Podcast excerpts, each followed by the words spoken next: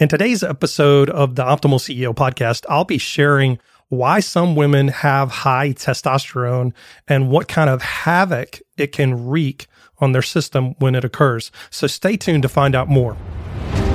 Here at the Optimal CEO podcast, we help CEO entrepreneurs who love taking ownership of their wellness journey because they know it's their most prized investment. And when their state of wellness is at its peak, their income soars. We want to help relieve CEO entrepreneurs from the pressure of unnecessary health exposure so they can be highly focused on growing their business and physically optimized for the journey so they can enjoy getting there. Hi, I'm Dr. Brian Brown, and I'd like to personally welcome you to today's podcast episode. Thank you for joining me. So, when it comes to testosterone levels in women, there's a lot of confusion among women and also among health professionals. In fact, many health professionals don't quite know what to do when a woman has elevated testosterone levels. In fact, if you poll most medical providers, they will tell you that sometimes that just happens and it's nothing to be concerned about. However, I'm going to be talking to you today why this may occur and what actually may be happening. In the female body, there are several reasons why testosterone can be elevated. One of those is polycystic ovary syndrome or PCOS. Another is diabetes, whether it be type 1 diabetes or type 2 diabetes, and also adrenal dysfunction or adrenal disease. In this segment, I'm going to actually be focusing a lot on the silent epidemic, I call it uh, PCOS or polycystic ovary syndrome. I'll touch a little bit on diabetes because I'm talking about polycystic ovary syndrome, and you'll see the link here in just a second. But I won't be focusing much on adrenal disease. In medicine, they teach us to actually look for the horses, not the zebras. In other words, look for the more common issues versus the less common issues, because 90% of the time it's going to be the more common issue the problem when it that we have when it comes to looking at women with PCOS and understanding that one of the primary characteristics we'll see when we look at a, a laboratory profile when we draw blood on this person is we'll typically see high testosterone level, whether it be total testosterone or free testosterone, or high DHEA levels or high DHT levels any of those androgens can be out of balance. And you may have heard me speak previously when I was, when I was talking about DHEA in previous podcast episodes about the link that if you see that elevated on routine lab work, that it could indicate that there's something like PCOS going on. Now, the current thinking is is that you need to have elevation in all of your androgens, meaning your testosterone, your DHT, and your DHEA. Uh, nothing could be further from the truth. In fact, if if you look at the European research, European research says it may be one or numerous androgens that are elevated. And in some cases, if you've got somebody that's very physically fit and they're controlling their insulin very well, and I'll explain the linkage here just a second, they may not have elevated androgens at all. Now, what happens when we see elevated testosterone or high testosterone? In other words, what kind of havoc can it wreak on the female body and, and the system?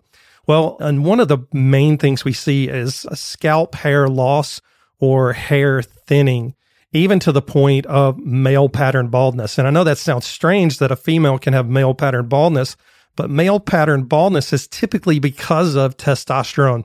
So if you start seeing those types of thinning right in the front, right above the forehead, or on the crown of the head, that's highly suspicious that there could be elevated testosterone going on. Another issue is excess body hair, whether it be dark hair on the arms, uh, dark hair even on the chest or the back or the face. It can be an issue. So it's this dichotomy of thinning hair on top and excess body hair on the body. Those are signs of high testosterone. Hair growth on the chin, again, it's that excess hair growth that, that we see or sideburns, even, or the upper lip tend to be problematic for women. As clinicians, we shouldn't assume that there's nothing going on if we don't physically see that with our eyes. Because let's face it, with the advent of aesthetic clinics, today, uh, women can go and get that aesthetically taken care of with laser treatments and so on and so forth. So don't just assume that there's nothing going on. Ask, have you had issues with this in the past? Another issue that we typically see with high testosterone is acne or persistent adult acne. Sometimes it can ebb and flow with the cycle. I'm not too terribly worried about that particular type of acne so much as I am cystic acne that occurs all the time. It may occur all the it, it occurs all the time. It may or may not get worse during PMS. But acne is one of those big things. Oily skin, excessive oily skin may also be a sign that you have high testosterone agitation, aggression, irritability, mood swings, significantly increased libido uh, or hypersexuality in early stages of high testosterone may be a problem, such as late teenage years or 20s. And then when you start getting into your 30s, you'll actually see testosterone levels are still high, but the, actually the libido is coming down. My thinking on that is having worked with a lot of younger women in their 20s, I typically see that those, and following them over time, I typically see that their testosterone levels are so, uh, they're accustomed to having them so high in their 20s that when they get in their 30s and 40s, they're still elevated, but they're so much lower in comparison to where they were in their 20s that they start feeling this lull in their libido. So to us, the testosterone is still high. To them, it's not. Another thing with high testosterone is there can be irregular periods. You can skip periods, you can have extra periods, heavy periods, you can have clotting, and you can have absence of periods. Why does this happen? Well, it happens because there's a there's a hormone dysregulation that I'll explain in just a second related to insulin. There can be increase in muscle mass, change in body shape, deepening of the voice or raspiness or hoarseness of the voice, infertility that's generally not it's generally not associated with high testosterone but is definitely associated with PCOS due to low progesterone. So if I'm seeing somebody with high androgen or high testosterone symptoms like acne, hair thinning, excess body hair, and they've had a history of infertility, my suspicion for PCOS or polycystic ovary syndrome goes through the roof and uh, increased risk for female cancers as well as diabetes, heart disease, stroke, and obesity. So high testosterone can definitely wreak a lot, a lot of havoc. Now, the problem we run into is that if a medical provider actually checks testosterone, they typically don't check DHEAS or the sulfate form, and they typically don't check free testosterone. It's important to check all three of those. I don't typically check DHT because if DHT is elevated, there are going to be skin manifestations. In other words, you're going to have hair thinning, excess hair growth on the body, and or acne. So it's very telltale in and of itself versus the total testosterone, free testosterone, and DHEA needing to be checked. But quite frequently, you'll have a female pop into their general practitioner and the medical provider, and they'll, they'll be telling their medical provider about uh, things that just aren't quite right. They seem a little anxious and irritable. They're cramping really bad around the time of their period. Their periods are off. And uh, they've had these skin issues like acne and, and facial hair growth and things like that. And it's just mild, but it's bothersome to them. And then, like I said, if a medical provider actually does check the correct levels, and they see that they're just a little bit elevated, there's typically nothing happens because they'll be on the high end of the normal range in, in that reference lab reference range. And I've talked about that numerous times in other podcast episodes of how that is not that accurate. You just need to know the the ranges that women should fall in. And when you see them going beyond that, then it's kind of something to pay attention to. But typically, either A, nothing will happen, or B, you might have a, a medical provider say, hey, you know, if the testosterone symptoms are bothering you that bad, why don't we put you on a birth control pill? Now, whatever your thoughts are on birth control pills, or oral contraceptives for hormone balancing or not, it, it, actually does work. It actually lowers testosterone. And I see it used quite effectively. In fact, younger clients, well, I don't treat many teenagers at all. And I don't treat many young 20 somethings. Usually my clients are closer to 30 and above. But if they do, or they are younger and they do have these symptoms, I will typically recommend a birth control pill. It t- tends to work really, really, really well. So let's focus on polycystic ovary syndrome because this is one of the main reasons that we can typically see testosterone elevated. Now, in the United States, PCOS has been recognized at a rate of about 3% of women of childbearing age. And childbearing age is a huge span of time. It's from the time that a, a female starts having their period around age 9, 10, 11, 12, all the way up to menopause. So it can run in, into the 50s for some people. So you can be of childbearing age during that time. And so that's what I'm talking about when I say of childbearing age. So in the US, about 3% of the population. A couple of years ago, that got raised to about 5%. So we were recognizing it a little bit better. But when you look at the European guidelines for diagnosing PCOS, which by the way, the rest of the world uses, we typically see uh, rates of close to 30% of women of childbearing age have have polycystic ovary syndrome. Now, the crazy thing is, it, it boils down to diagnostic criteria.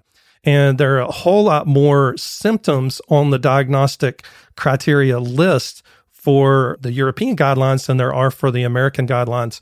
And that's really sad because we miss a lot of people. And if PCOS is left untreated, it can actually lead to type 2 diabetes and other complications related to type 2 diabetes, such as lipid disorders, high cholesterol heart conditions, heart attack, stroke, so on and so forth. So we want to stay away from that. We want to identify it early and get on top of it early. So if we see these females in clinic that have high testosterone, a suspicion is very high that there's PCOS going on. So the next thing you want to do is you want to look and see how much insulin resistance is there. And it's a simple test by checking a fasting blood sugar and a fasting insulin and running the ratio on that. Typically, I will say if a fasting insulin is over seven, it's problematic anyway.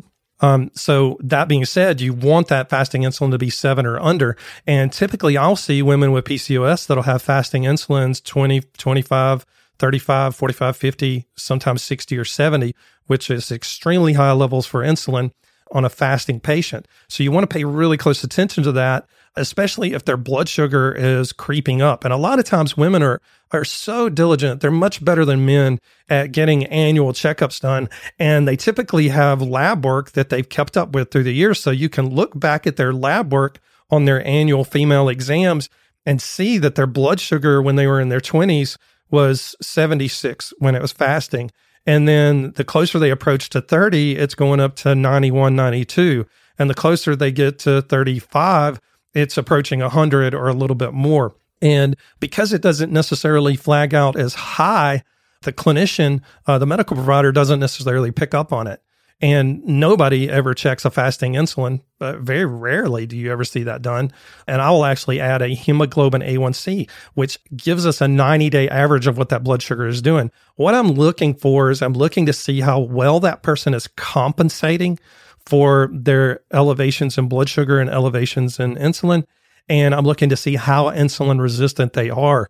When we take the total picture of what their hormones are doing, plus what their insulin status is like, we can then develop a picture of, and say, yes, this person has PCOS when we combine it with their historical symptoms that they come in with.